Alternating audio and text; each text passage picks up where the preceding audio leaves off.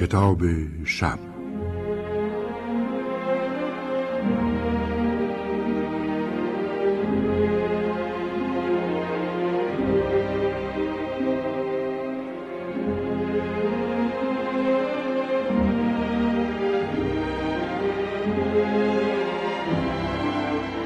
20 سال که توی دایره جنایی اداره پلیس نیویورک باشید همه جور چیزی می‌بینید.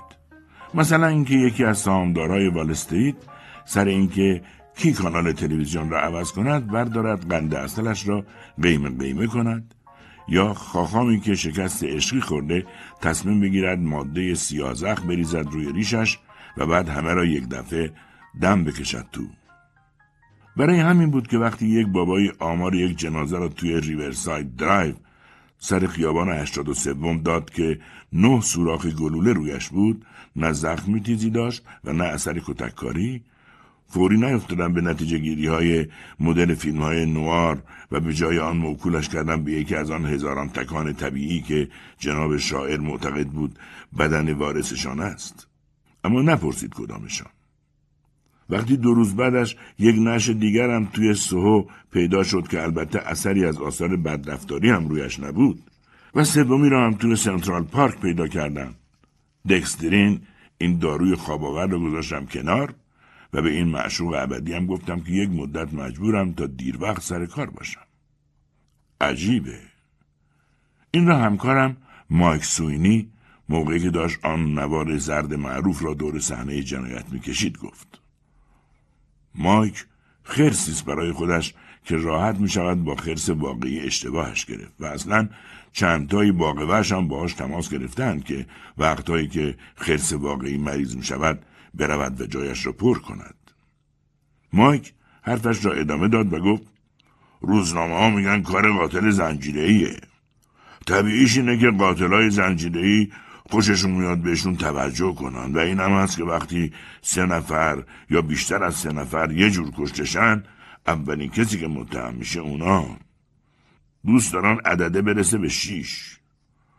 گفتم پوسکنده برات بگم مایک. من تا حالا همچی چیزی ندیدم. و می‌دونی که من کسی هم که قاتل نجومی رو خفت کردم. قاتل نجومی روانی شروری بود که دوست داشت وقتی ملت دارند برای خودشان آواز می‌خوانند و چه چه می‌زنند یواشکی برود و بکوبد توی سرشان. گیر انداختنش سخت بود چون طرفدار زیاد داشت. به مایک گفتم اگر به سرنخ خوشگلی رسید یک زنگ به من بزند. خودم را سریع به سردخانه رساندم تا از سم داکستتر کاربوت چکافمان درباره سمها پرسجو کنم.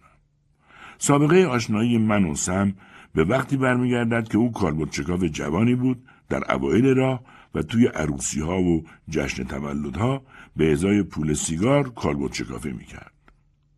سام گفت اول فکر کردم شاید از این دارت کوچیکا باشه. سعی کردم هر که تو نیویورک تفنگ بادی داره را پیدا کنم ولی کار نشدنیه. هیچ کس خبر نداره که نصف این شهر نفری یه دونه از این ماسماسک شیش اینچی تو جیبشونه و بیشترشون هم مجوز حمل دارن. من امکان استفاده از قاچ سمی آمانیتا رو پیش کشیدم که می‌تواند بدون آنکه از خودش اثری به جا بگذارد بکشد. اما لو این یکی را هم رد کرد.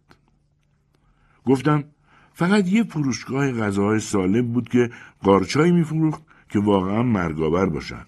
اونم چند سال پیش که معلوم شد قارچاش ارگانیک نیستن و پاشون کود شیمیایی میریزن بستنش از سم تشکر کردم و یه زنگ به لو واتسون زدم که خیلی هم خوشحال بود چون یک سری اثر انگشت خیلی خوب سر صحنه جرم پیدا کرده بود و سریع با بچه های یک حوزه دیگر تاخت زده بود و به جایش یک مجموعه نایاب از خواننده ایتالیایی اپرا انریکو کاراسو گرفته بود که چیز با ارزشی هم بود. لو گفت آزمایشگاه یک تارمو پیدا کرده. یک تکه کچلی هم پیدا کرده بودند. متاسفانه تارمو با موهای یک بچه هشت ساله جفت شد و رد تکه کچلی رسید به یک ردیف نهتایی از مردهایی که توی ردیف جلوی یکی از آن مجالس آنچنانی نشسته بودند و همه هم شاهدهای قرص و محکم داشتند. به دایره مرکزی که برگشتم با بن راجرز گپی زدم. بن ارشد من بود. و کسی بود که پرونده جنایت آن رستوران را که تویش قربانی ها را میکشتند و بعد رویشان یک لایه نازک لیمو و نعنای تازه می‌دادند حل کرده بود. بن صبر کرده بود تا قاتل نعنای تازهش تمام شود و مجبور شود از گردوی خرد شده که می‌شد با شماره سریالش ردش را گرفت استفاده کند. گفتم از مقتولا بگو دشمن داشتن؟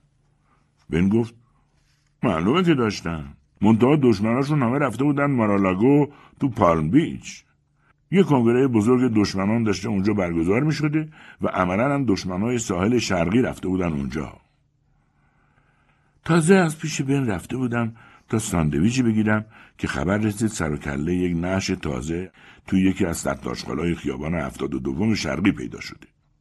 این یکی جنازه سالم و دست نخورده مال ریکی ویمز نامی بود هنرپیشه جوانی که تخصصش شلوغ بازی در های احساساتی بود و ستاره یکی از سریال دوزاری های پزشکی تلویزیون به اسم وقتی جوش سیاه می شود بود.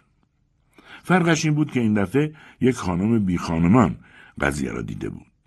واندا بوشکین که یک زمانی هر شب توی یک کارتون توی لوبری سایت میخوابید. تازگی به یک کارتون توی خیابان پارک نقل مکان کرده بود. اولش نگران شده بود که نکند هیئت امنا راهش ندهد. ولی بعد که معلوم شده بود جمع داراییهایش از چهار دلار و سی سنت بیشتر است به جعبه بهتری راهش داده بودند. در شب مورد نظر بوشکین خوابش نبرده بود و مردی را دیده بود که با حامر قرمز آمده بود یک جنازه را پرد کرده بود بیرون و گازش را گرفته بود و در رفته بود.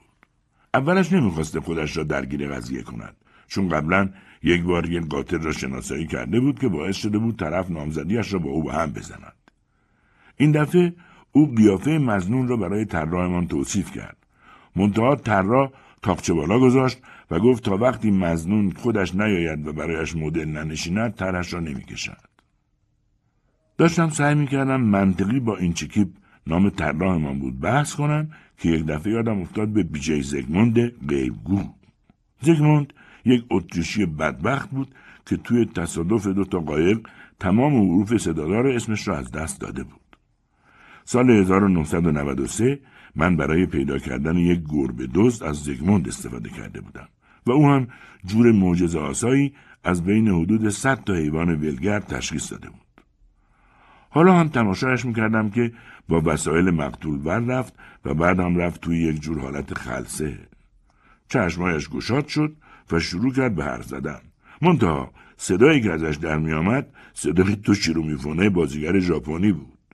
گفت کسی که دنبالش هستم از نوکاین استفاده می کند و کارش دریل کردن دندانهای آسیا و عقل است و او ممکن است حتی بتواند اسم شغلش را هم دقیق بگوید منتها برای این کار صفحه احزار ارواح لازم است یک بررسی سریع کامپیوتری مشخص کرد که همه مقتولها مریض یک متخصص جراحی دندان بودند و فهمیدم که بختم گفته خودم را با یک ته‌استکان داروی بی‌حسی و بیهوشی بیهوش کردم و بعد با یک چاقو ماده نقره دندان هفتم فک پایینم را بیرون کشیدم و صبح فردای آن روز با دهان باز نشسته بودم و دکتر پل دبلیو پینچاک داشت روی کرم خوردگی دندانم کار می‌کرد.